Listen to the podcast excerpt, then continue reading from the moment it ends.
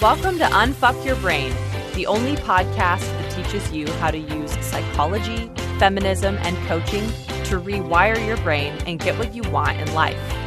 And now here's your host, Harvard Law School grad, feminist rock star, and master coach, Kara Loewentheil. Hello, my chickens. Today we are doing a kind of a Q&A. I'm going to be answering some questions that I've gotten on social media lately. Some of them are about coaching in general, the kind of practice of coaching, questions in coaching. Some of them are about coaching businesses. Some of them are about kind of entrepreneurship in general. So it's really something for everyone, just kind of an overall Q&A, but particularly with questions from coaches. It's kind of the majority, but by no means the totality. Okay. First question that I got is what is the question that you love to ask during a coaching session with someone? So there's obviously a million questions that I love to ask, depending. Sometimes I just like to look at you with a raised eyebrow. it's been called a coaching smirk before. But if I had to like pick one question for the rest of my life, like if I was going to be limited to one coaching question, I think it would be why. Like the question why gets you 90% of where you need to go in a coaching session. It really is such a deep, all purpose question because it just always gets you to the next layer. Like somebody can come in and say, you know, well, I want to talk about my boss. And then you say, why? And then they say, well, because my boss is just, I think that they're disrespectful. And then you just say, why? And then they like tell you what the circumstances are, right? And then they like say, and that's, you know, a problem. And then you say, why? so if you like, really, why is like the all purpose workhorse of coaching sessions. So I do love that question. Everybody asks that question. That is my favorite. And then there's like so many that are kind of similar or different versions. But the other thing that I sometimes love to ask, like this is what I find the most helpful to ask when you have tried like 13 different routes to get to where you're going. You know, you've asked a bunch of different questions or you've coached someone on something frequently, like you've coached them two, three, four, five times about it, still coming back, or they like know that their thoughts are irrational about it, but they really don't want to let them go. Whatever. You're you're sort of like this isn't the first time you're coaching them on it, or they're really stuck. Whatever it is, I like to just ask, what do you think you are gaining or benefiting? Right? How is this story or this behavior or whatever it is? How is it helping you? What are you getting out of it? Because so often, if we have been like coached a lot on something or we have a lot of judgment about a behavior, we only see the negative of it. And that's really blocking us from understanding what it's doing. Why are we holding on to it, right? We're holding on to it because it is doing something for us. It's answering some need, it's making sense of something for us, it's providing some kind of psychological safety for us, it is keeping our ego feeling intact and coherent or something. Like it all depends on what the issue is. But I find that can be a kind of unexpected question that really makes a person think about something from a really different perspective. And sometimes with coaching, what you're actually asking matters less than if you are just able to get the person to look at something from a different perspective. So it's not always even the case that what happens is I say, what are you getting from this? How is it helping you? And the person comes up with a one line answer that unlocks the whole thing. That's not necessarily what happens. But the mental flexibility and shift and creativity that is like required for them to unhook from the way they've been thinking about it and look at it from the completely opposite direction of how's this helping me? How's it serving me? Why am I attached to this? They've been they've been like so identified with I don't like this thought, I don't like this pattern, I want to get rid of it and sort of it just like surprises their brain basically. When you surprise your brain, you come up with a lot more insight and you start to see and notice different things because you're not just looking for the same thing over and over again. So that is one of my favorites. And then another kind of general kind of coaching question. Somebody said, How do you balance managing your thoughts and actually taking action? Balance makes it sound like there's like an intentional 50 50 going on or something, there is not, my friends. Like, we're not, nobody is living Martha Stewart life other than Martha Stewart, probably, and probably not even her. So I think the question is really like, how do I know when to manage my mind and when to take action? And I think the answer is always just like you look at your results, right?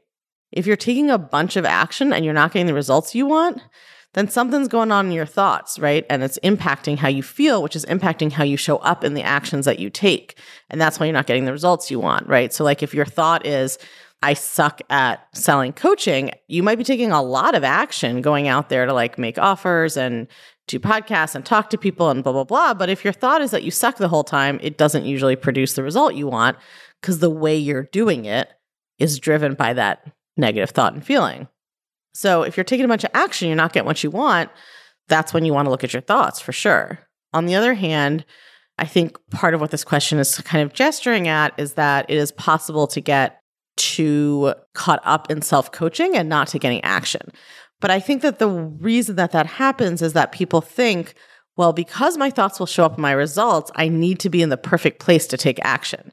And that is like a very perfectionist thought process that is also not helpful because thought work and action and learning and changing results are all iterative processes, which means you have to iterate. You have to do it over and over again, learn something each time, right? You can't just like coach yourself to a perfect state of calm and positive emotion and then take action. Because honestly, the minute you start taking action, some new shit's going to come up that you didn't expect. You're going to have to coach yourself again. So there isn't really a point to waiting to that. You want to like coach yourself enough to take the action, take the action, evaluate, see what happened. Did you take the action you wanted or not? Did you get the result you wanted or not? Coach yourself as needed, do it again. And you got to keep iterating forward, right? Do it, evaluate, coach yourself, do it, evaluate, coach yourself, do it, evaluate, coach yourself.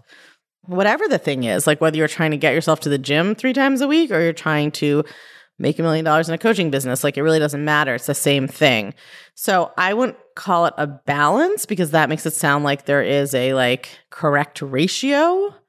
I just think of it as more of a dialectic. Like you are continuously doing both things and they are building on and feeding off of each other.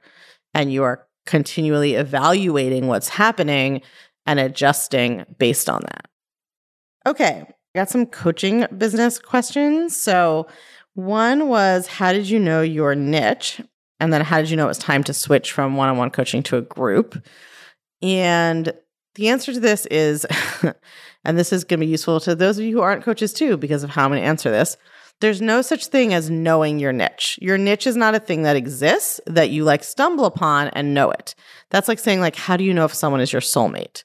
It's not a thing that exists that you like stumble on and have to recognize or not. It's just a decision you make. I just decided that my niche was lawyers, right? And this is really like, this isn't an issue of semantics. It's really important how we think about and phrase these things, right? How did you know your niche? It sort of implies that there's some mystical or receptive thing happening, like that I am discovering it, or I have to recognize it, or I have some knowledge has to come from within me about something that already exists or is already true. As opposed to, I had no niche because I didn't have a business, and then I decided what my niche was. Some people say niche, some people say niche. I go back and forth. So I decided it was lawyers, and I took my coach Brooke Castillo's advice, and I I mean, I have many coaches. Brooke is, was my the person who trained me in coach certification at the time, and is you know still one of my mentors. But I just when I say my coach on this podcast, I could be talking about twelve different people that I work with or have worked with on different aspects of my life. But in this case, I'm talking about Brooke, who you know really taught like stick with your niche for a year, and I did that, and I'm really glad that I did. I learned a lot, and it made me commit to it and really like work at it rather than changing my niche when it didn't work immediately. So I decided that based on the fact that I had been a lawyer. I mean, for lots of reasons, like some that I stand by, some that like are not how I would decide it now. But who cares? Like that's where I was then. Um, and my thought process then was based on both like my professional expertise, my professional network, but also like what I thought sounded kind of plausible and made sense. So it was a variety of reasons. And then after about 18 months, I had already made my first 100,000 in a year coaching lawyers and I just started to see that I was being feeling like drawn to add stuff. Like this is a good thing. I feel like this is a good example for how to know if you are just trying to run away from your from a niche because you have niche drama or whether you really want to do something else. I wasn't like, oh, I want to stop coaching lawyers. I don't like them. They're not buying, they're not cooperating, whatever. I had like no negative thoughts about the people who are in my niche. I just kept wanting to add to it. So it was like, oh, and I want to also do this body image retreat. And then I want to also coach on dating. So it wasn't like a rejection of my current niche. It was like, oh, but I want to help people with all these other things too. And so in that point, I started the process of saying, like, okay, well, is there a way that all these things fit together? And that was how I sort of created Unfuck Your Brain. And I did that work with a business coach. I did a day long intensive with Rachel Rogers in 2000 and I guess 8, 17, 18. Anyway, I did a one day retreat where we talked about like everything I've been doing, my core niche, all the other stuff I've been doing, and like talked through kind of what brought those things together, how to pull together my expertise, what to call it, all of that. And that was how I figured it out. But the point is, you don't just know your niche, you decide it. It's an action. The decision is an action. And then somebody asks, How do you know it's time to switch to group? I really just am by the book with this. It's time to switch to group when you have a wait list for one on one coaching and you are now booking people to start several months out. That's when you switch to group. Listen, I'm not a sort of mainstream business coach. I mean, I offer some business coaching to people who've gone through my advanced certification. We really focus on deprogramming kind of the patriarchal thought patterns that are keeping you from making money. But like, I'm not somebody who has a whole patented system for start from scratch and go to a million dollars with these steps of these kinds of programs and whatever. That that's not my expertise, but I will say that when people ask me, this is what I say, which is in my experience and in many people's experience, it is harder to sell a group than it is to sell one-on-one coaching. You need more people coming through your consult process to fill a group. So don't start a group until you have a wait list for one to one and you are signing people up. So when I started my first group, I was at that point doing consultation calls and taking people's deposits and signing them up to start working with me one to one like two to three months ahead of time. And my consults were booked out like two months or so. Okay. Biggest piece of advice for folks in their first few years. So I think this applies to any business probably, but I feel like it's more intense for coaches for some reason. Your business is not supposed to just work magically overnight. I think that this is like a disservice in the way that I don't know, there's so many complicated factors with this, but one of the things I see so much in my students is that because people become coaches without really often much business experience, nobody's gone to get an MBA, most people haven't like studied business in college people are, you know, drawn to helping people and they're drawn to coaching and they want to be entrepreneurs. And then they don't really have an understanding of what entrepreneurship is like. Being an entrepreneur is inherently a roller coaster experience. Like, and you have to learn the whole thing while you're doing it. It just, the first few years, especially, are just can be really tough. And I, that's not a reason not to do it. Like lots of shit is really hard. Going to Harvard Law School was hard. I'm glad I did it. Clerking was hard. I'm glad I did it. Being a reproductive rights litigator was hard. I'm glad I did it. Doing the work on my body image to love my body was hard. Some days it's still hard. I'm glad I do it. Like something being hard is not a reason to not do it.